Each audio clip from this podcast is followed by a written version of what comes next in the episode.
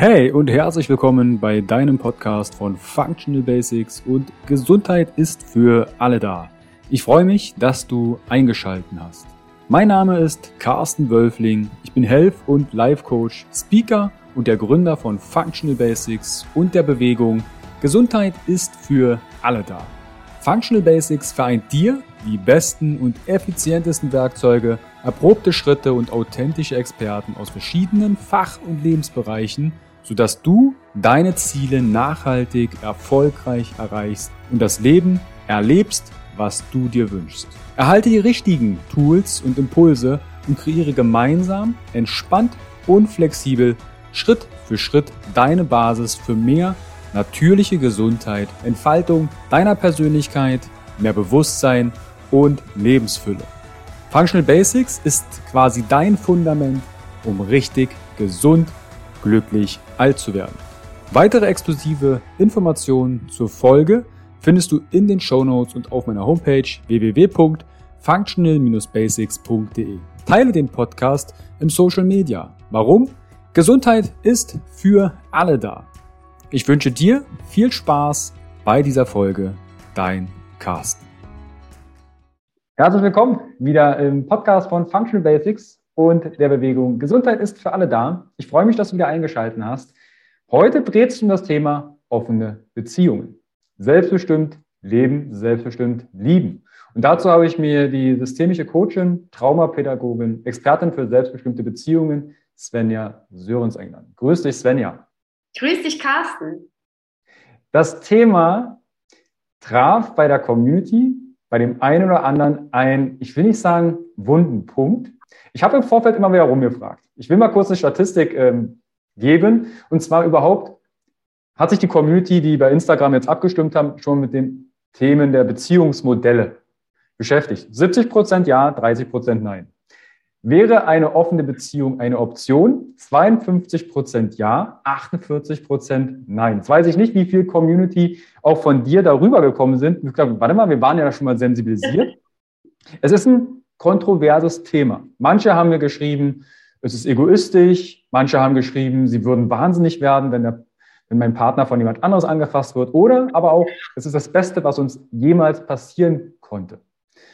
Und bevor wir auf Community-Fragen und Co. eingehen, Svenja, irgendwie muss ja das Thema zu dir gekommen sein, dass du dich mit dem Thema beschäftigst und aber auch dich mit Menschen oder Klienten, Klientinnen mit dem Thema beschäftigst. Wie war denn dein Weg zu dem Thema offene Beziehungen? Ja, mein Weg war ganz spannend.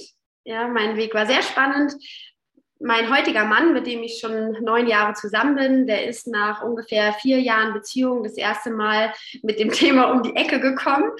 Und zwar ähm, hat er einen Auslandstrimester gemacht in Kalifornien und hatte das Thema dann sozusagen mit im Gepäck, als er wieder zu Hause war. So sage ich das immer.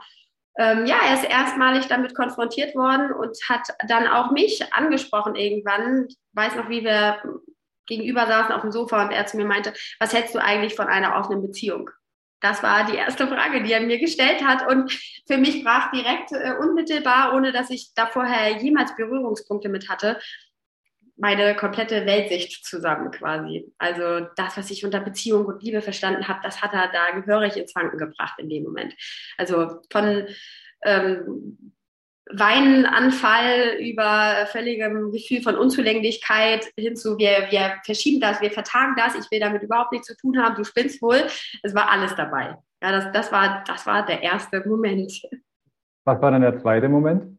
Also ich stelle mir jetzt bitte jetzt äh, ganz, also die Fragen kamen nämlich, ne, bezüglich, wie kommuniziere ich denn jetzt mit meinem Partner, wenn ich das vielleicht, ich stelle mir gerade die Situation vor, Netflix, es wird gegessen, Chipstüte und es dreht der Partner, was hältst du eigentlich von einer offenen Beziehung? Ja, war das so in der Art oder äh, gab es da noch irgendeinen Kontext zu?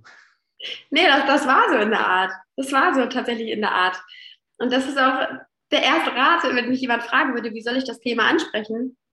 Erstmal für sich eine Klarheit zu schaffen, was, ähm, was steckt eigentlich dahinter für mich? Ja, Thema offene Beziehung, was reizt mich und was verstehe ich darunter? Also was ist denn überhaupt eine offene Beziehung? Was kann das sein? Was, wie leben Paare das? Überhaupt erstmal diese leere Worthülse zu füllen mit Inhalt mit so ein bisschen praktischen Steps, die man gehen kann. Und dann natürlich sich also erstmal innerlich so ein bisschen vorbereiten auf das Gespräch. Was ist eigentlich meine persönliche Intention?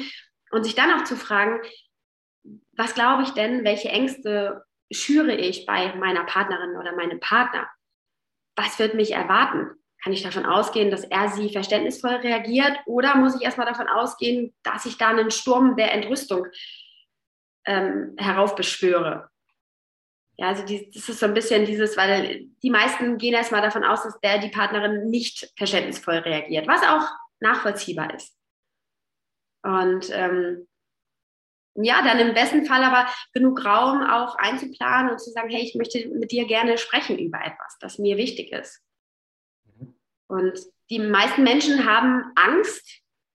Die meisten Menschen haben Angst. Die meisten Menschen werden wütend, weil sie Angst vor dem haben, was in ihrem Kopf, was in ihrem Kopf abgeht, wenn sie an das Thema offene Beziehung denken, was aber in den meisten Fällen überhaupt gar nicht so der Realität entspricht.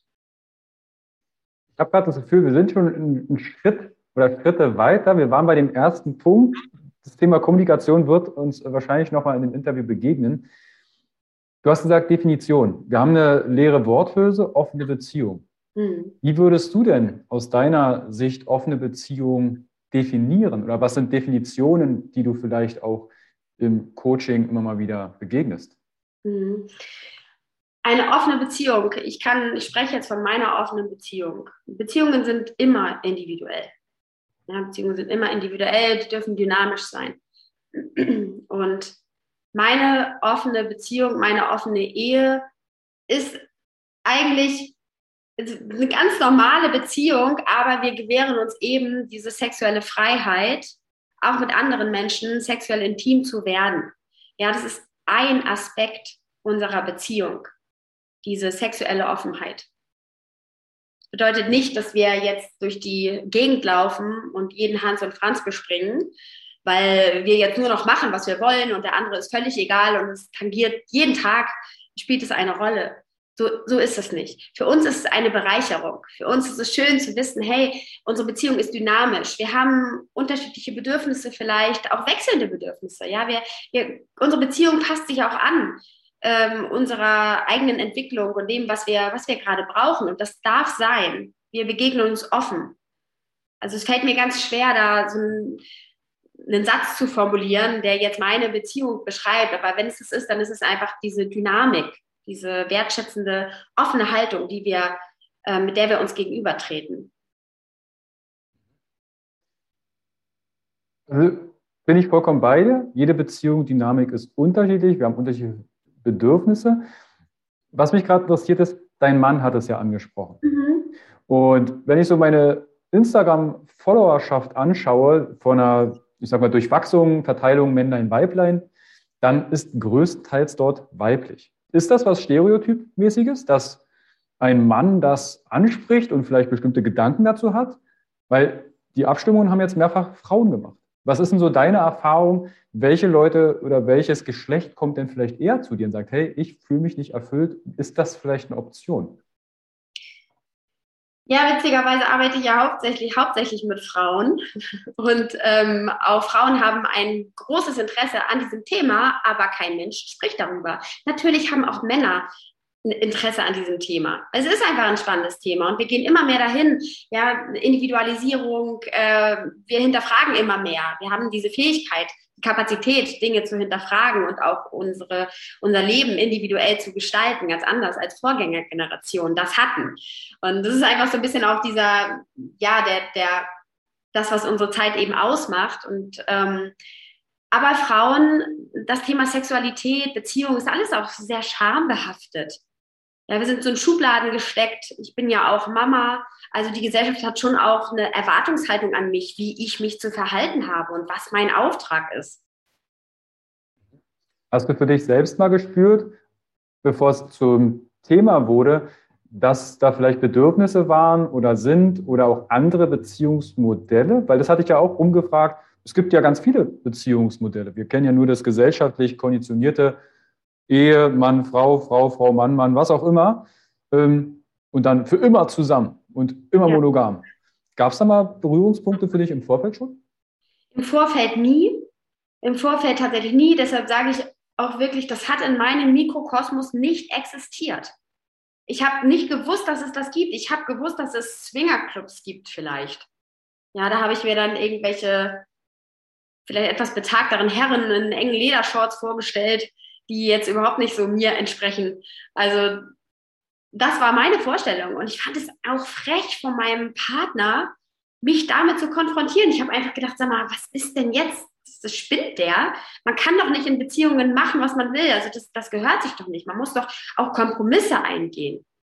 Das war das, was ich, deswegen kann ich diese Reaktionen auch so unfassbar gut nachvollziehen. Ja, und weiß auch, dass das Thema krass triggert, weil es Ängste in uns hervorruft, weil es unbekannt ist. Und unbekannt ist erstmal Öl. Mhm. Welche Ängste wurden bei dir denn getriggert, als er das aussprach?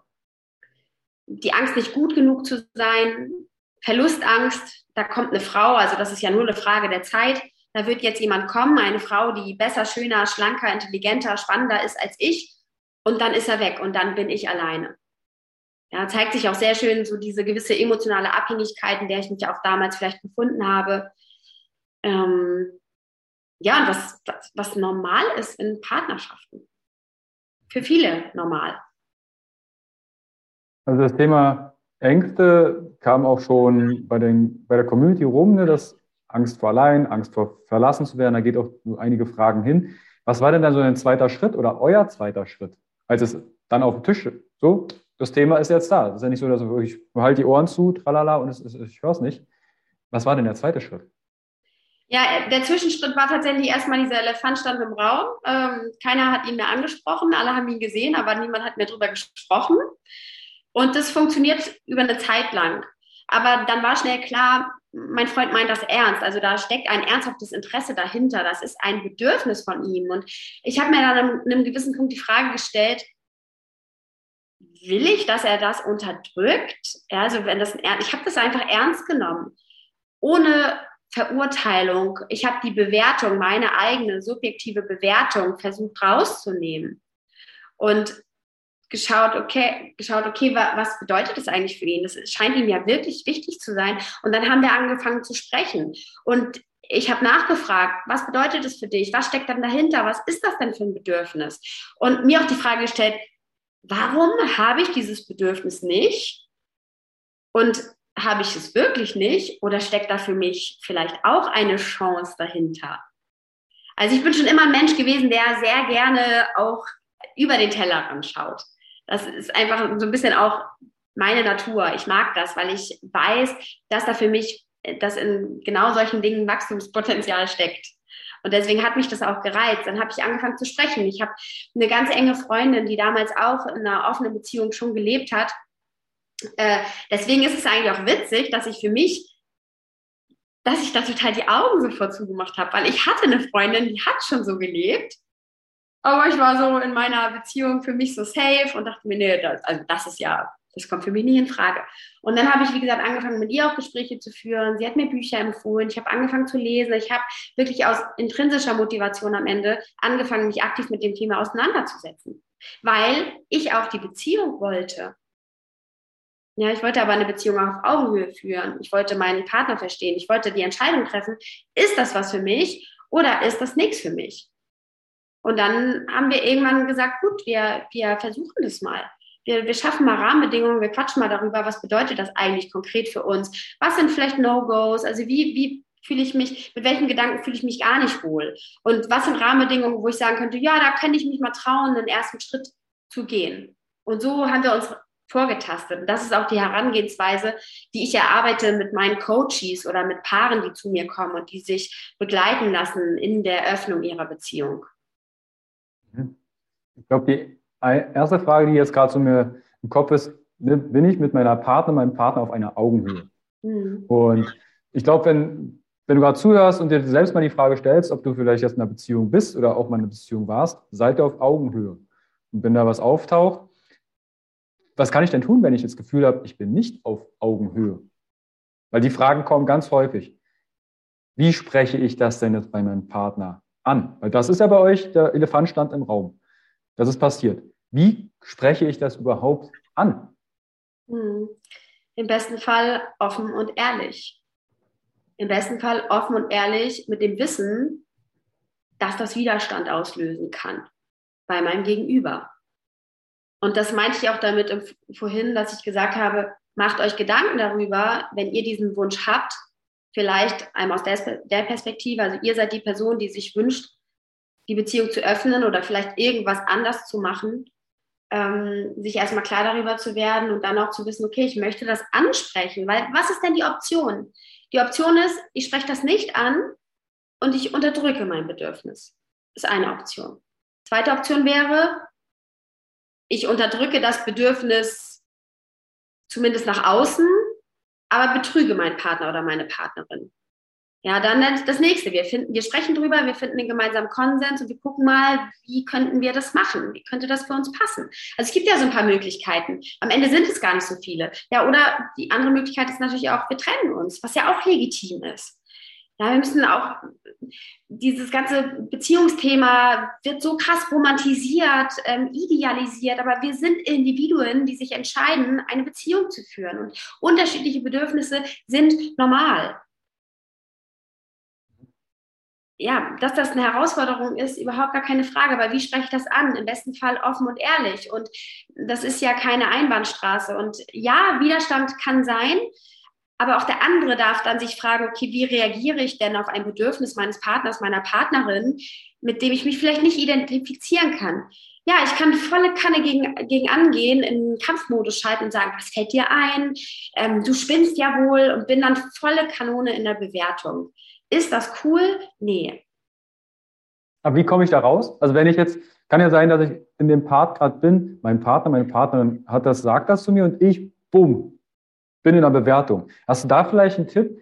Unabhängig von Beziehungen sind wir ja ständig in Bewertungen drin. Mhm. Deshalb, wie kann ich mich denn, wenn ich, wenn ich das erstmal wahrnehme, wie kann ja. ich denn da vielleicht intervenieren?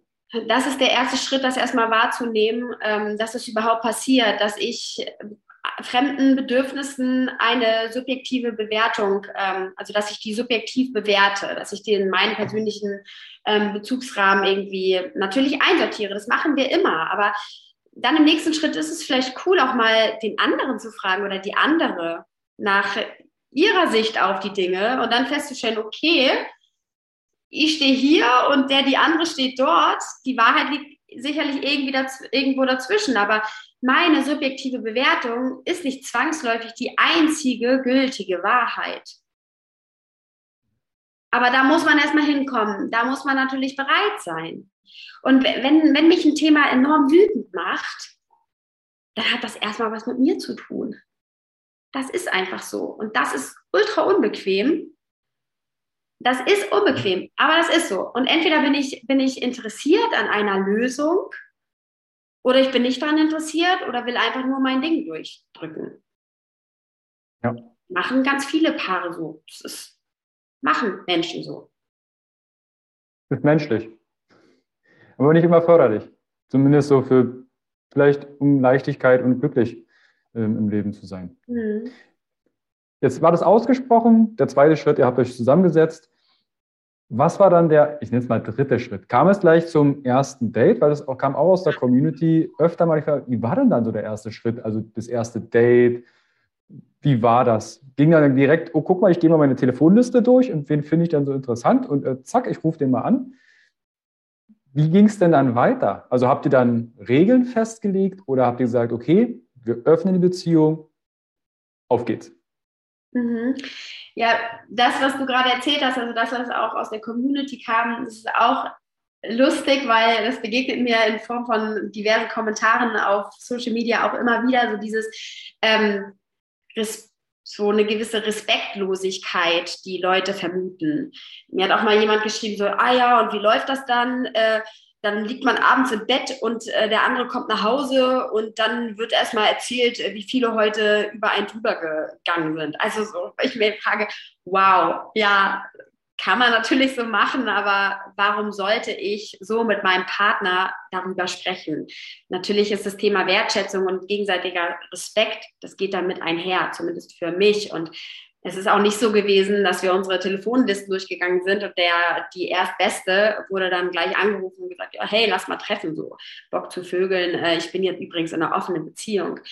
Die Menschen, die in unser Leben kommen, die werden sorgsam ausgewählt das ist wichtig, dass da eine Connection besteht. Das sind alles ultra coole Menschen, ganz tolle Paare, mit denen wir uns dann getroffen haben. Und wir haben uns so rangetastet. Wir haben uns ein Pärchenprofil angelegt ähm, auf einer Plattform, wo man explizit auch andere äh, sexuell offene Menschen finden kann ja, dann ist im Prinzip, keine Ahnung, hast du auch so ein Profil, kannst Bilder hochladen, ähm, kannst ein bisschen was zu dir schreiben, auch zu deinen sexuellen Vorlieben.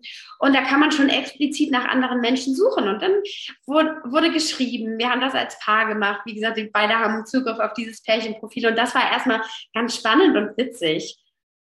Und auch dahingehend total interessant, weil ich die Erfahrung gemacht habe, hey, das sind ja wirklich so ganz normale Leute die, die, die man da trifft. Und das machen ja viel mehr, als ich damals gedacht hatte. Und das hat Spaß gemacht. Und so haben wir uns rangetastet. Und ja, wir haben auch eine erste Erfahrung in, in einem Club beim Feiern gemacht, als wir in Amsterdam waren, ähm, wo ich dann plötzlich knutschend mit jemandem auf der Tanzfläche stand, einfach weil es Spaß gemacht hat und weil es in den Moment reingepasst hat. Und das waren so unsere ersten Erfahrungen. Aber ja, wir haben natürlich auch so grobe Rahmenbedingungen für uns festgelegt, was halt für uns erstmal sich cool anfühlt und was absolute No-Gos sind. Bevor ich es vergesse, kannst du die Plattform nennen? Weil es ja jetzt vielleicht jemand, der zuhört und sagt, okay, bevor ich jetzt äh, in meinem Internet des Vertrauens suche und irgendwo auch, weil dieses Kommentar, was du meintest, da überlege ich gerade, woher nimmt der seine, ich nenne es mal, Bildung sexuellen Umtriebes und was auch immer. Weil das, was er beschildert, na, du liegt, die Frau liegt im Bett und warum ist es denn nicht andersrum? Warum kommt denn die Frau nicht heim und der Mann wird so gefragt? Also es ist dieses Stereotypische, was ich, glaube ich, immer mal wieder wahrnehme, gerade in der Sexualität und Beziehungsmodellen. Aber dazu kommen wir noch.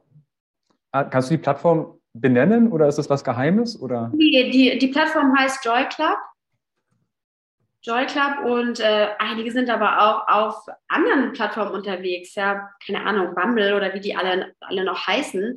Ähm, wir haben ein Joy Club Profil und sind damit auch ganz cool. Also klar sortieren wir da auch aus. Wir bekommen da auch äh, Nachrichten und Anfragen von Menschen, die jetzt im ersten Moment optisch oder von der Schreiberei her nicht zu uns passen, da, wie gesagt, wählen wir aus. Und das merkt man relativ schnell, ob es irgendwie schnackelt oder nicht und ob das äh, Menschen sind, die potenziell ja irgendwie einen Reiz auf uns ausüben.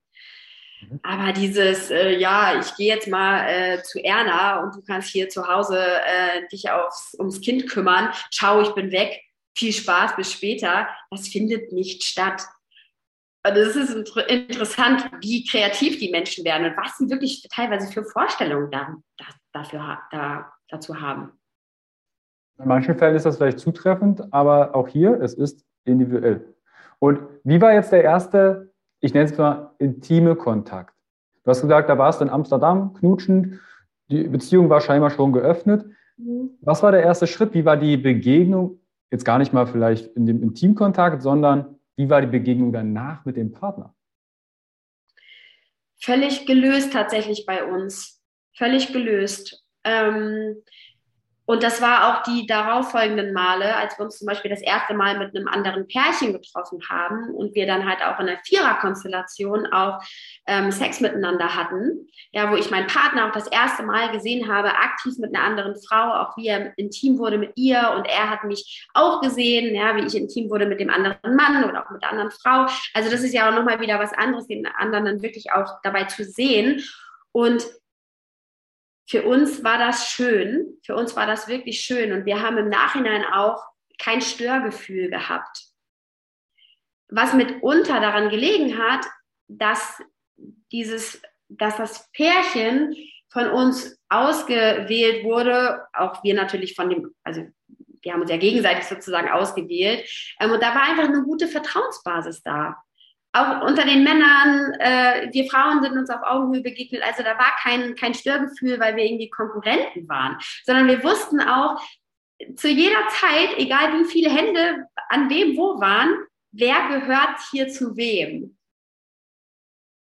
Und das war ein cooles Gefühl, zu wissen, so, wir sind hier als Paar. Es geht nicht darum, dass wir hier gerade machen, was wir wollen und es völlig scheißegal ist, wie es dem anderen dabei geht, sondern das ist hier gerade zu viert eine, da haben wir sie wieder, Begegnung auf Augenhöhe. Wir sind alle erwachsen. Wir leben hier gerade selbstbestimmt und frei unsere Sexualität. Wir haben hier gerade eine Menge Spaß miteinander. Wie nice. Und gleichermaßen sind wir in einer festen Beziehung, die uns unglaublich viel Sicherheit bietet und die Erfahrung zu machen, es muss ja gar nicht entweder oder. Es geht ja beides. Und das nimmt mir nichts weg. Das nimmt mir gar nichts weg. Und es gibt mir auch kein Gefühl von Unsicherheit, sondern es ist alles cool. Ich bin sicher.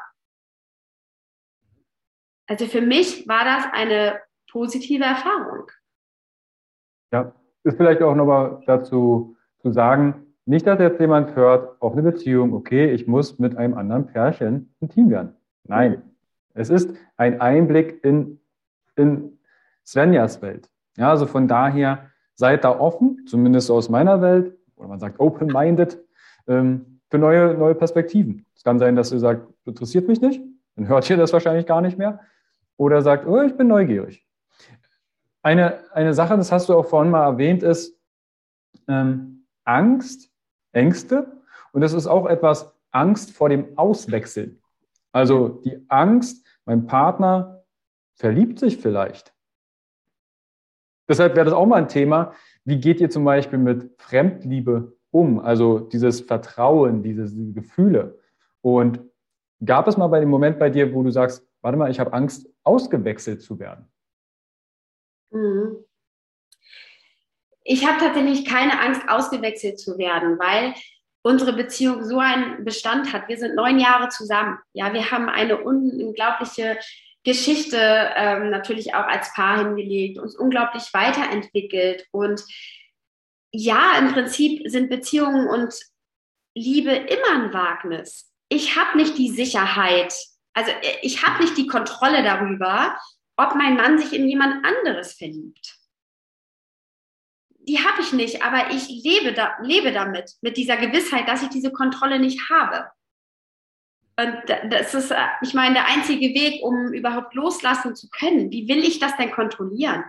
Kann ich doch überhaupt gar nicht. Und ja, mag sein, dass sich das für, für einige wie ein Wagnis anfühlt, ähm, dass wir uns diese Freiheit gewähren. Aber auf der anderen Seite nimmt es ja auch irgendwo dem Ganzen diesen krassen Reiz, das ist ja auch für viele dieses, ich meine, so viele Leute gehen fremd. Viele leben auch einfach in dieser Illusion einer, einer funktionierenden Beziehung, werden aber vielleicht von, her, von vorne bis hinten betrogen oder tun das vielleicht auch selbst weil sehr viele Menschen gehen fremd oder sind schon, sind schon mal betrogen worden. Das ist leider auch unsere Realität, vor, vor der aber viele auch schlichtweg die Augen verschließen. Und ich kann auch auf der Straße, im Bus, bei der Arbeit, Klassiker, jemand verliebt sich in Arbeitskollegen. So viele Menschen verlieben sich in andere, die aber eigentlich in, in, in seriell monogamen Beziehungen sind verlieben sich trotzdem. Das Risiko ist gar nicht so viel höher, wenn ich meine Beziehung öffne, behaupte ich jetzt mal, mich fremd zu verlieben. Und ganz ehrlich, können wir auch da vielleicht einfach mal diese, diesen Schrecken rausnehmen. Wenn das so wäre, mein Mann verliebt sich, ja, natürlich wäre das ganz schrecklich im ersten Moment für mich. Aber das kann halt passieren und auch dann kann man drüber sprechen.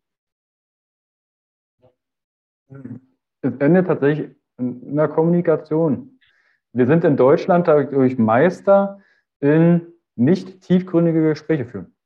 Da gab es irgendwann mal, ich weiß nicht mehr, wo die Statistik, Amerika tiefgründige äh, Gespräche am Tag, 24 Stunden, waren das, keine Ahnung, acht Minuten.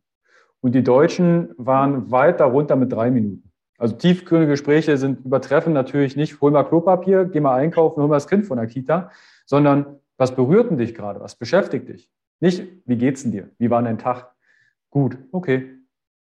Das übertrifft dem natürlich. Also es endet natürlich in der Kommunikation. Und warst du schon mal eifersüchtig? Ja, ja. Okay. Wie gehst ich du mit Eifersucht um?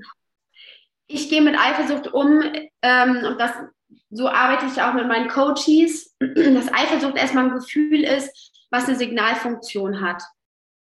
Eifersucht ist in unserer Gesellschaft so ein Gefühl, was so eine krasse Dualität in, mit sich trägt. Ja, Eifersucht gehört auf der einen Seite irgendwie zum Thema Liebe und Beziehung dazu, ist für viele ein Indikator dafür, wie sehr sie jemanden lieben. Und auf der anderen Seite sind Menschen, die vielleicht auch sehr eifersüchtig sind, die leiden darunter. Also der Leidensdruck ist enorm und die wollen eigentlich am liebsten einen Knopf, um die Eifersucht abzustellen. Wenn ich eifersüchtig bin, dann gucke ich erstmal bei mir. Ja, und vielleicht denken sich die ein, vielleicht denkt sich der eine oder andere so, ja, wie soll ich das denn machen? Aber es kommt immer wieder darauf zurück, auf dieses Thema Selbstverantwortung, Übernahme von Verantwortung für die eigenen Gefühle. Ich kann mich immer hinstellen und sagen zu meinem Mann, du bist schuld daran, dass ich mich jetzt schlecht fühle. Und das mache ich auch manchmal, weil ich auch ein Mensch bin, ja, weil ich auch emotional bin, weil ich auch nicht immer in meinem super mega higher healthy self bin und immer total reflektiert. Nee, aber grundsätzlich ist es so meine Haltung, dass ich auch gucke, was stimmt denn gerade bei mir nicht. Bin ich vielleicht einfach gerade gestresst? Was brauche ich? Welches Bedürfnis steht hinter der Eifersucht? Mhm. Und hingucken, hm. hingucken, hingucken, liebevoll auch im Umgang mit sich selber zu sein ich gestehe mir das auch einfach manchmal ein, eifersüchtig zu sein oder vielleicht auch, dass es manchmal nicht so all, nicht alles so easy peasy ist und mir auch nicht immer alles so in den Schoß fällt und auch die offene Beziehung herausfordernd ist. Das ist sie. Aber ich liebe das einfach, weil ich weiß, dass genau darin das Potenzial steckt für Wachstum und einen konstruktiveren Umgang für mit überwältigenden überwältigenden Gefühlen, wie zum Beispiel Eifersucht oder auch Verlustangst. Denn ich will diesen Gefühlen nicht ausgeliefert sein. Will ich nicht. Und deswegen gucke ich hin und kann so besser damit arbeiten. Bedarf natürlich aber trotzdem, erst überhaupt wahrzunehmen, ich bin eifersüchtig, weil viele rennen dann auf ihren Partner zu und sagen, du triffst dich nicht mehr mit der Person. Mhm, genau. Und sich einzustehen, warte mal, ich habe eigentlich ein, ist das Problem, liegt das vielleicht bei mir? Habe ich ein Thema? Habe ich gerade ein Thema? Habe ich vielleicht das Gefühl, nicht genug zu sein? Angst vor verlassen zu werden? Angst vor allein zu sein? Ich bin nicht geliebenswert und und und. Da stecken ja viele, viele Sachen dahinter. Ja, und auch zu hinterfragen, was lehrt mich eigentlich die, die, Gesellschaft, wie Beziehung und Liebe zu sein hat, wie sich das anzufühlen hat. Weil Monogamie ist wie so ein, so ein weiß nicht, das ist wie so ein wird so übergestülpt, wie so ein Konzept, das so One-Fits-All-mäßig übergestülpt wird. Dabei haben wir ja gesellschaftlich auch schon angefangen, dieses ursprüngliche Konzept von Monogamie, was nämlich eigentlich Ein-Ehe bedeutet und auch zum Beispiel damit einhergeht, dass Sex erst nach der Ehe stattfindet. Das haben wir auch schon angepasst für uns. Ja, das heißt, alle die, die sagen, ja, aber ich bin monogam, das ist das Einzige, was für mich funktioniert, könnten hier auch schon mal hinschauen und sagen, ja, jein, so richtig monogam sind wir alle nicht mehr, weil wir sind seriell monogam. Ja, wir, wir sind in einer Beziehung, dann wird alles abgeschottet. Ich habe kein Interesse mehr an anderen, weil ich habe jetzt nur noch meinen Partner. Und dann trennen wir uns aber vielleicht, was ja heute viel einfacher möglich ist, als es damals der Fall war. Und es wird auch gesellschaftlich nicht mehr so geächtet. Ja, es ist viel normaler geworden. Plötzlich strecken wir die Fühler wieder aus. Sexuell sind wieder andere Menschen interessant. Dann gucken wir wieder, probieren uns aus und dann kommt der nächste potenzielle Partner, die Partnerin und dann kommt die Partnerschaft und dann wird das Gefühl wieder abgeschaltet. Dann ist es wieder weg. Dann habe ich wieder plötzlich gar kein Interesse mehr. Das wäre ja mal ein erster Ansatzpunkt zu fragen, okay, spannend. Wie, wie, wieso ist denn das Bedürfnis da, wenn ich Single bin? Und wenn ich nicht mehr Single bin, ist es plötzlich weg? Also wo ist es denn hin? Mhm. Ja, ich glaube, da fühlt sich der eine oder andere tatsächlich ähm, angesprochen. Und ich hatte gerade einen Gedanken, den ich gern einbringen würde wollen. Und zwar, lass mich kurz überlegen. Es, wir kommen, ach so, es ging ähm, um, ums Regelwerk. Wir sind von, von Eifersucht. Und da habe ich überlegt, gibt es Regeln, um bestimmte Emotionen, ich sag mal, in gewisser Weise zu kontrollieren? Habt ihr für euch Regeln vorgegeben? Magst du da vielleicht ein paar nennen? Gibt es komplette No-Gos? Weil eine Frage war zum Beispiel auch, was ist denn, wenn die Sexpartnerin des Mannes schwanger wird? Es ist total witzig, weil da liest man auch wieder so ein bisschen stereotypisch raus. Was ist denn, wenn du schwanger wirst? Angenommen. Also, gibt, gibt, es, ja. äh, gibt es da äh, Regeln, die ihr für euch festgelegt habt? Also, ist, ja, ich muss jetzt äh, schmunzeln, weil das ist wirklich so, die Leute sind so kreativ, da werden Szenarien kreiert. habe ich jetzt gar nicht so eine, da habe ich jetzt gar nicht so eine passende Antwort. Also, was ist, wenn ich schwanger werde? So, das würde erstmal bedeuten, ich hätte ungeschützten Geschlechtsverkehr gehabt mit, mit einem anderen Mann. Also, ich persönlich kann jetzt wahrscheinlich gar nicht schwanger werden, weil ich verhüte. Deswegen kann ich gar nicht schwanger werden, aber wir haben zusätzlich auch noch das Commitment, dass nur mein Mann und ich ungeschützten Geschlechtsverkehr miteinander haben. Das heißt, ich habe nur Sex mit anderen Männern mit Kondom. Ja, und das heißt, das ist zum Beispiel eine Regel bei uns. Also, ja, der Fall, ich werde jetzt schwanger, weil ähm, meine Verhütungsmethode funktioniert doch nicht, ist nicht so zuverlässig. Also ich bin einer der Fälle, wo sie nicht funktioniert und ich werde jetzt schwanger, weil das Kondom auch noch zusätzlich reißt. Und ich stelle jetzt fest, ich werde schwanger. Ja, dann geht mein Mann im ersten Moment ja da erstmal davon aus, dass das Kind von, von uns ist. So, keine Ahnung. Also dann wäre ich wahrscheinlich schwanger, ja, und entweder entscheiden wir uns für das Kind oder wir entscheiden uns gegen das Kind. Also das sind so Szenarien, die so kreiert sind. Mann, dann muss man darüber sprechen. Mhm. Sprechen. Wir haben auch hier wieder Kommunikation. Und auch, was ist denn das Problem? Was wäre denn, worin läge denn das Problem, wenn ich schwanger werden würde? Mhm. Ne? Wo ist das Problem? Das kann nur die Person jetzt beantworten, die die Frage gestellt haben und äh, natürlich das Szenario kreiert. Aber ich bin da vollkommen bei dir. Wenn du sagst Kommunikation, es ist jetzt das Worst Case, viele spinnen sich dann halt direkt gleich das Worst Case aus. Okay, ich habe die Beziehung geöffnet, ich treffe mich mit einer Person, ich bin direkt schwanger. Oder ich habe ich hab Syphilis oder was auch immer. Also ja. die, mhm. Deshalb an der Stelle, lass uns das direkt, was sind so deine drei Basics für eine gesunde Kommunikationskultur in einer Beziehung? Gesunde Kommunikationskultur in einer Beziehung. Ähm, zu wissen, ich darf mich meinem Partner öffnen und er hat auch eine offene, also er, er begegnet mir auch offen, mit einer offenen Haltung, mit einer wertschätzenden Haltung. Ich weiß, ich kann meine Wünsche äußern, meine Bedürfnisse äußern und er tritt mir offen entgegen, auch wenn er sich vielleicht mit diesem Wunsch selber nicht identifizieren kann. Das ist schon mal ein schönes Gefühl. Es gibt mir das Gefühl von Sicherheit. Und er ist ähm, und seine Art und Weise mit mir zu kommunizieren ist für mich auch berechenbar. Also klar kann das passieren, dass ich bei ihm vielleicht einen wunden Punkt treffe und er reagiert emotional. Aber ich weiß, dass ich nicht damit rechnen muss, dass er mich beschimpft, dass er, ähm, also weißt du, so dieses, dieses Berechenbare. Ja, es kann emotional werden, es kann sein, ich treffe einen wunden Punkt. Und es kann auch sein, dass wir nicht in unserem Higher Self reagieren, sondern die Situation sich emotional aufheizt. Aber ich weiß, wir sind beide ab einem bestimmten Punkt in der Lage zu sagen, okay, wow, puh, das war jetzt gerade vielleicht ein bisschen ist jetzt vielleicht nicht so gelaufen, wie wir das uns gewünscht haben. Was, ist, was war denn jetzt gerade das Problem in der Situation? Und hey, lass uns doch nochmal, lass uns doch nochmal drüber sprechen. Dieses, weißt du, so das, ja. Und natürlich auch die Muster zu kennen, meine eigenen Muster zu kennen und auch zu wissen, was mich halt krass triggert. Und nicht so im Affekt zu reagieren, sondern auch in der Lage zu sein, mit ein bisschen Abstand, wenn ich nicht so reagiert habe, wie ich es mir vielleicht gewünscht hätte, mit ein bisschen Abstand ähm, nochmal auf die Situation zu gucken und nochmal zu sprechen in einem neuen Rahmen. Mhm. Und das, haben wir ja schon mal hier, ja. Entschuldige.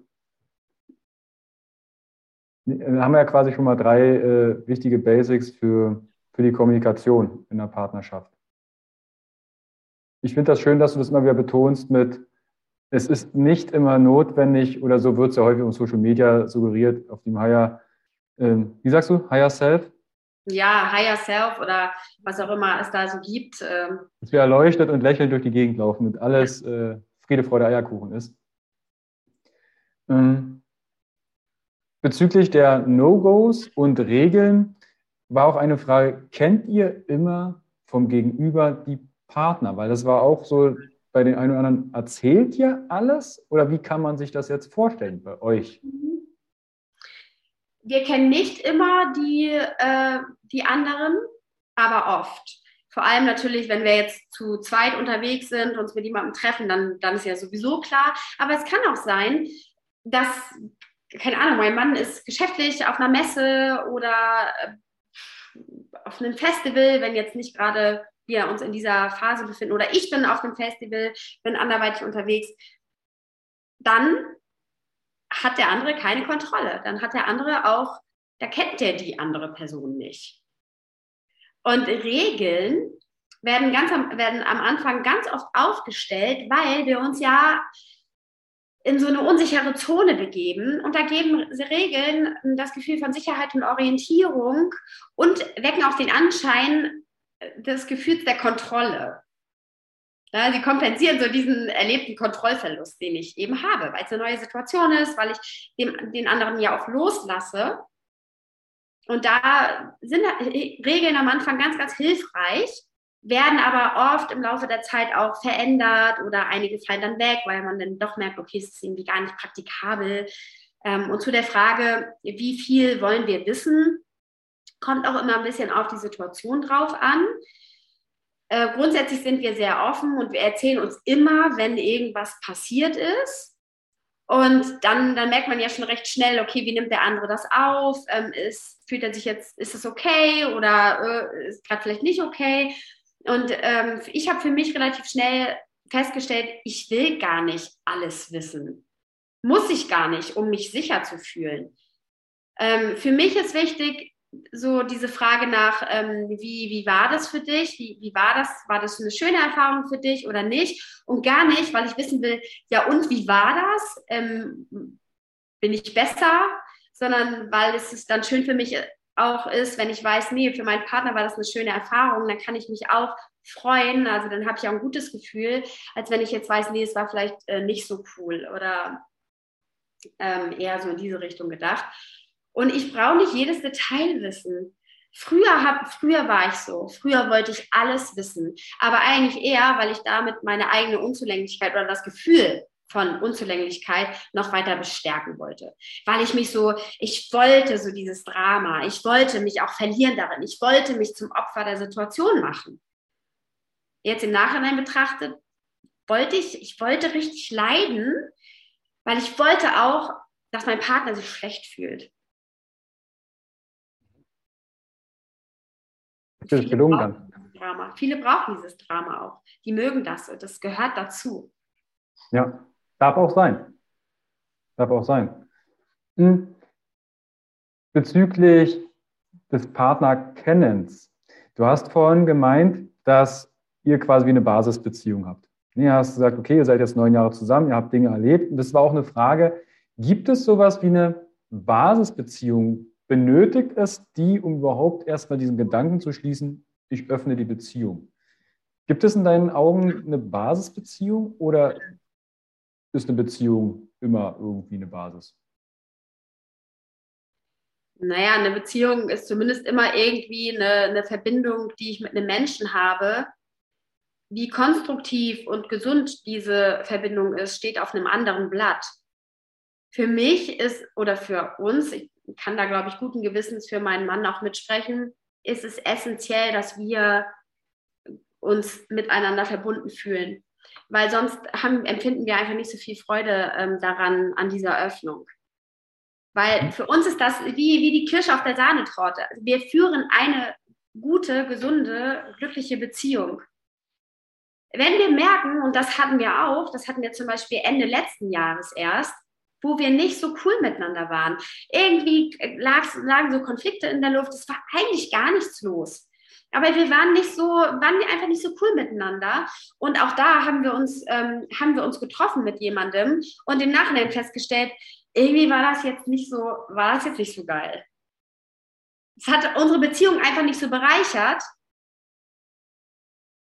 Und wir haben dann, wir haben das einfach für uns nochmal so aufgedröselt. Okay, was war denn jetzt nicht so cool daran? Weil das hat gar nicht an den anderen gelegen, in keinster Weise, sondern das lag daran, weil wir nicht so cool miteinander waren. Deswegen ist es für mich wichtig, dass ich auch das, dass ich meinem Partner, dass ich eine Verbundenheit zu ihm spüre, dass wir im Alltag liebevoll miteinander sind, dass wir lachen können, ja, dass wir auch ähm, natürlich guten Sex miteinander haben. Also dieses Öffnen der Beziehung ist keine Kompensation von etwas, das fehlt. Mhm. Dieses Kompensieren und das Fehlen. Da kam zum Beispiel auch das Thema Unsicherheit in einer Beziehung und du bist ja auch Traumapädagogin. Das heißt, es kam auch die Frage, wie gehe ich denn damit um, wenn ich schon mal betrogen wurde? Wie mhm. kann ich wieder vertrauen? Und jetzt kommt auf einmal der Partner, die Partnerin mit dem Wunsch um die Ecke, ja, lass uns doch die Beziehung öffnen. Da kommt ja doch das eine oder andere Trigger, äh, Trigger-Ding wieder rum. Hast du da vielleicht einen Impuls, wie ich damit umgehen könnte? Ja, also das Thema Vertrauen aufbauen nach Betrug ist natürlich ähm, ist für viele ein großes Thema. Viele haben das erlebt es macht aus meiner Sicht keinen Sinn, auf einem sehr, sehr wackeligen Fundament und mit, mit totalem Misstrauen in, in die offene Beziehung ge zu gehen, es sei denn, beide Partner sehen darin eine Chance oder beide Partner wollen das. Aber das Öffnen der Beziehung stellt nicht dein Vertrauen wieder her. Mhm. Und wenn das Vertrauen weg ist, witzigerweise habe ich gerade ein Insta-Live dazu gemacht mit, mit äh, zwei anderen, wo es auch darum ging, wenn jemand zu mir kommt und sagt, ich bin betrogen worden, mein Vertrauen ist weg, dann frage ich immer, okay, was ist denn Vertrauen für dich? Wo ist es hin und wie kommt es wieder? Mhm. Weil Vertrauen ist ja auch so eine, so eine Worthülse. Und was ganz schwierig ist, ist, und das passiert oft, ich bin betrogen worden, verletzt worden und ähm, mein Vertrauen ist weg. Ja, lassen wir das mal so stehen. Und dann gehe ich mit der Erwartungshaltung an meinen Partner, du hast mein Vertrauen ähm, missbraucht, mein Vertrauen ist weg wegen dir und du bist verantwortlich dafür, dass mein Vertrauen wiederkommt. Und du musst mir jetzt erstmal beweisen, dass du es wert ist, dass ich dir vertrauen kann. Gleichzeitig haben viele damit zu tun, ähm, naja, verständlicherweise dann einen geringen Selbstwert vielleicht zu haben, ähm, sich einfach nicht so gut zu fühlen. Und die Antennen sind ganz stark darauf ausgerichtet, weitere Vertrauensbrüche aufzudecken, die auch vielleicht negative Glaubenssätze über, über einen selber noch weiter bestärken. Und das ist dann so ein richtiger Kreislauf, das ist so, so, so Treibsand, in dem man sich befindet. Wenn ich betrogen wurde und ich möchte an dieser Beziehung festhalten, dann komme ich nicht drum herum, aktiv mich für Vertrauen zu entscheiden und auch wieder einen Vertrauensvorschuss zu geben, um mich in diese Aufwärtsspirale aktiv zu begeben. Ja, natürlich ist der Partner auch gefordert, ähm, Vertrauen, also Worte und Taten äh, übereinstimmen zu lassen, dass ich auch wieder in meinem Vertrauen belohnt werde. Aber nur sich hinzustellen, zu sagen, ja, mach mal, du hast das kaputt gemacht und du bist dafür verantwortlich, das wieder aufzubauen, ist halt super schwierig. Klingt mir tatsächlich auch häufig in, in Coachings, dass so diese Worte verwendet werden, aber die Fülle, so wie du es mit äh, Worthülse bezeichnest, sie können es nicht definieren. Woran merkst du denn, dass Vertrauen weg ist? Er hat mich betrogen. Okay, und was bräuchtest du denn, dass du ihm wieder vertraust? Da fängt es dann nämlich schon an. Was bedeutet überhaupt Vertrauen in dem ja. Moment? Genau, also das ist wirklich ein cooler Ansatzpunkt. Ähm, was bedeutet Vertrauen? Wo spüre ich Vertrauen? Ähm, und Vertrauen, äh, Vertrauen ähm, hat ja ganz viele Quellen. Und Vertrauen in der Beziehung geben zu können, hat auch ganz viel mit, mit Selbstvertrauen zu tun. Und klar, Beziehungen sind keine Einbahnstraße. Es ist wichtig, dass der Partner, die Partnerin da auch seinen Teil zu beiträgt. Aber ich muss mich auch aktiv für Vertrauen entscheiden. Und ja, ich muss auch mit dem Gedanken mich anfreunden, dass das wieder enttäuscht werden kann. Das Wagnis besteht, das ist immer da, diese Gefahr besteht. Mhm. Spannendes Thema mit dem Vertrauen, auf, auf alle Fälle. Ähm, Eine Frage habe ich noch. Hm? Svenja, und zwar das Thema Bindungsangst. Weil das kam auch auf und sagt, ja, offene Beziehung ist ja für Menschen, die Bindungsängste haben. Ist dir das schon mal in irgendeiner Form im Coaching auch begegnet, dass jemand dann das Thema Bindungsangst vielleicht ins Thema, ja, mein, mein Partner will die Beziehung öffnen, ja, kann sich ja an sich binden. Ist dir das schon in irgendeiner Form mal aufgetreten und was war so deine, was war dein Gedanke dazu? Ja, es ist auf jeden Fall ein Vorurteil, was, äh, was immer wieder mir auch begegnet. Und da zeigt sich ganz schön diese Missinterpretation, die ja dahinter steckt. Okay, offene Beziehung bedeutet fehlende Verbindlichkeit. Das ist aber nicht die Realität, die mir begegnet. Das ist nicht meine Beziehungsrealität. Also wie verbindlich soll eine Beziehung noch sein? Ich empfinde meine persönliche Beziehung als unfassbar verbindlich. Und diese Offenheit, diese sexuelle Offenheit bedroht diese Verbindlichkeit auch nicht. Und mein Partner kann sich zu jeder Zeit auf mich verlassen.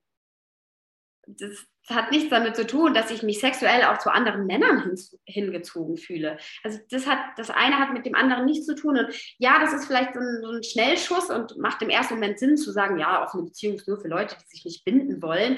Aber wer da wirklich tiefer ins Thema einsteigt, sich auch mal mit Menschen unterhält, die, die eben nicht in einer seriell monogamen Beziehung leben, er wird ganz schnell feststellen, dass das Menschen sind, die sehr wohl an ganz tiefen Verbindungen interessiert sind. Und ich kann nur für mich sprechen, meine Beziehung hat auch seit der Öffnung so einen Intimitätsgrad erreicht, den ich zuvor nie erlebt habe. Und ich habe mich auch noch nie so sicher gefühlt in Beziehungen wie in der jetzigen.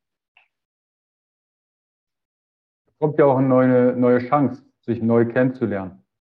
Und auch seine eigenen vielleicht Trigger oder auch Unsicherheiten, Ängste, sich dem zu stellen. So sehe ich Beziehungen zum Beispiel. immer. ein dichter Spiegel, wo du reinguckst und je enger die Beziehung, desto dichter klebt der Spiegel vor deiner Nase.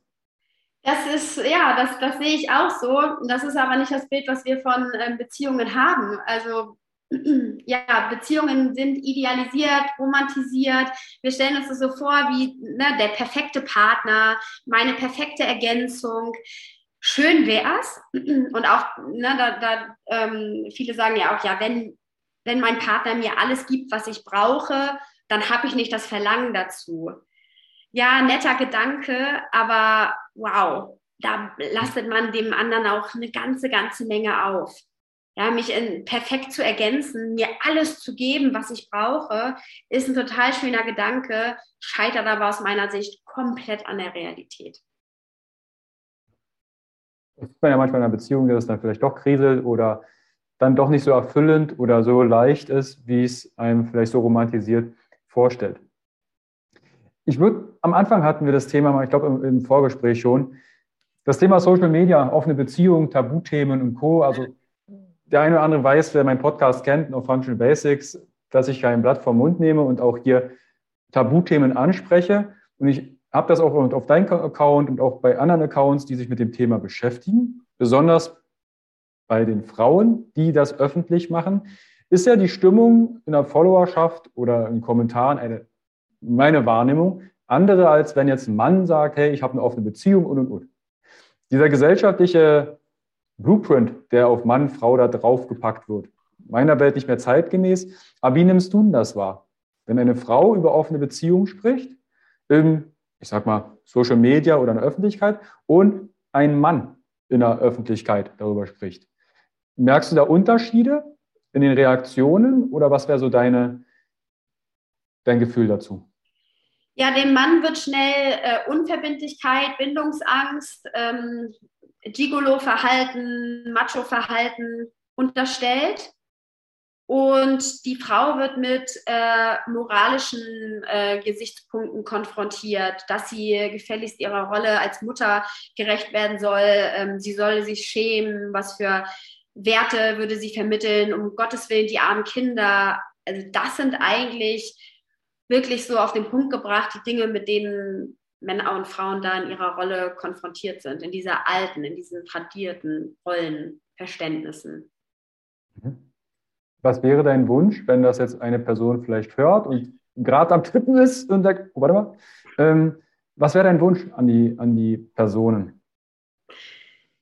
Ähm, einfach eine Offenheit zu verstehen oder wahrzunehmen, dass, dass diese Angst, die Menschen haben vor Dingen, die anders sind, in ihnen selbst begründet liegen und dass es an der Zeit ist oder dass jetzt die Zeit ist, dass wir Dinge hinterfragen können. Und gerade bei Liebe gibt es doch kein richtig oder falsch. Und es, wieso fühlen sich Menschen bedroht von der Art und Weise, wie ich meine Beziehung führe? Warum fühlen sich Menschen bedroht? So, warum? Wenn sich jemand wirklich durch Liebe bedroht fühlt, dann kann ich, kann ich auch nicht weiterhelfen. Vielleicht landet die Person ja irgendwann in einem Coaching. Ja, genau. Vielleicht. Hm. Svenja, gibt es Bücher, die du empfehlen kannst, wo du sagst, hey, ich möchte mich vielleicht mit dem Thema ein bisschen näher beschäftigen? Gibt es da Literatur, die du empfehlen kannst, die vielleicht als Einstieg ganz gut ist? Ich habe das auch mit meiner, meiner Freundin immer mal wieder, dass wir Bücher gemeinsam lesen, wo wir merken, hey, da gibt es vielleicht auch ein, ein, ein Thema, was uns triggert. Und dann lesen wir diese Bücher gemeinsam und unterhalten uns über die Inhalte und dann kommen wir auch auf die Gesprächsthemen besser. Mhm. Hast du da Literaturempfehlung? Das erste Buch, was ich gelesen habe, was ich jedem als Einstiegsbuch empfehle, ist Wie wir lieben von Friedemann Karik. Mhm. Dann eins, das auf meiner Wunschliste steht, ich habe es noch nicht gelesen, aber nur Gutes gehört, ähm, Schlampen mit Moral nennt es sich, toller Titel. Oder mhm. auch The Ethical Slut, wer es auf Englisch lesen mag. Dann ein eher philosophisch angehauchtes Buch, Treue ist auch keine Lösung. Ähm, und die andere Beziehung. Das sind so Bücher, die ich empfehlen kann die relativ leicht auch von der Hand gehen, ähm, wo man schöne Impulse bekommt, ja, tolle Anregung, aber wirklich das Einstiegsmodell, wie wir lieben, von Friedemann Karek, wunderbar geschrieben. Man erhält sehr intime Einblicke auch in, in, Beziehungen von anderen Paaren. Ein paar Beispiele, wo das gut klappt, dann aber auch welche Herausforderungen ähm, ja, entstehen können. Das ist meine Empfehlung. Verlinke ich euch natürlich in die Show Notes. Guckt euch da, also ich habe jetzt auch äh, Wie wir lieben, bin ich gerade mittendrin. Also wir haben jetzt äh, Februar 2022, wahrscheinlich, wenn du es in fünf Jahren hörst, bin ich mit dem Buch schon durch. Ähm, und äh, Treue ist auch keine Lösung. Habe ich auch jetzt äh, fast durch, kann ich sehr empfehlen. Ist jetzt keine Fachliteratur, ne? also ist jetzt kein, äh, kein Lexikon. Erwartet das bitte nicht. Und da findet ihr auch keine 20 Studien hinten drin sondern es geht um auch um Erfahrungsaustausch und einen Blick über den Tellerrand. Was gibt es denn noch im Menschsein und in Beziehungen? Hm. Svenja, wenn jetzt jemand sagt, du, das hört sich interessant an, Sie haben sich bis hierher durchgehört, weil Sie offen für das Thema sind. Du bist systemische Coachin, Traumapädagogin und Expertin für selbstbestimmte Beziehungen. Wenn jemand sagt, ich möchte da mehr Erfahrung, ich habe ein Beziehungsthema, es geht gar nicht um offene Beziehungen, sondern überhaupt, ich komme mit meinem Partner, es gibt Konflikt und wir kriegen das nicht gelöst. Wie kann ich denn mit dir zusammenarbeiten? Wie schaut das aus und wie kann ich mit dir Kontakt aufnehmen? Wo erfahre ich mehr über dich? Mhm. Also natürlich sind alle, die sich für das Thema interessieren, ganz herzlich eingeladen, auf meinem Instagram-Profil vorbeizuschauen. Ähm, gerne auch mit mir dort in Kontakt zu treten und sich mit mir auszutauschen. Ich versuche auf eine humorvolle Art und Weise diesem Tabuthema sein Tabu zu nehmen ja, und erhalte da tatsächlich auch sehr viel Zuspruch. Und dann gibt es natürlich auch die Möglichkeit, im Einzelcoaching mit mir zusammenzuarbeiten, ganz individuell an den jeweiligen Themen, die aufkommen.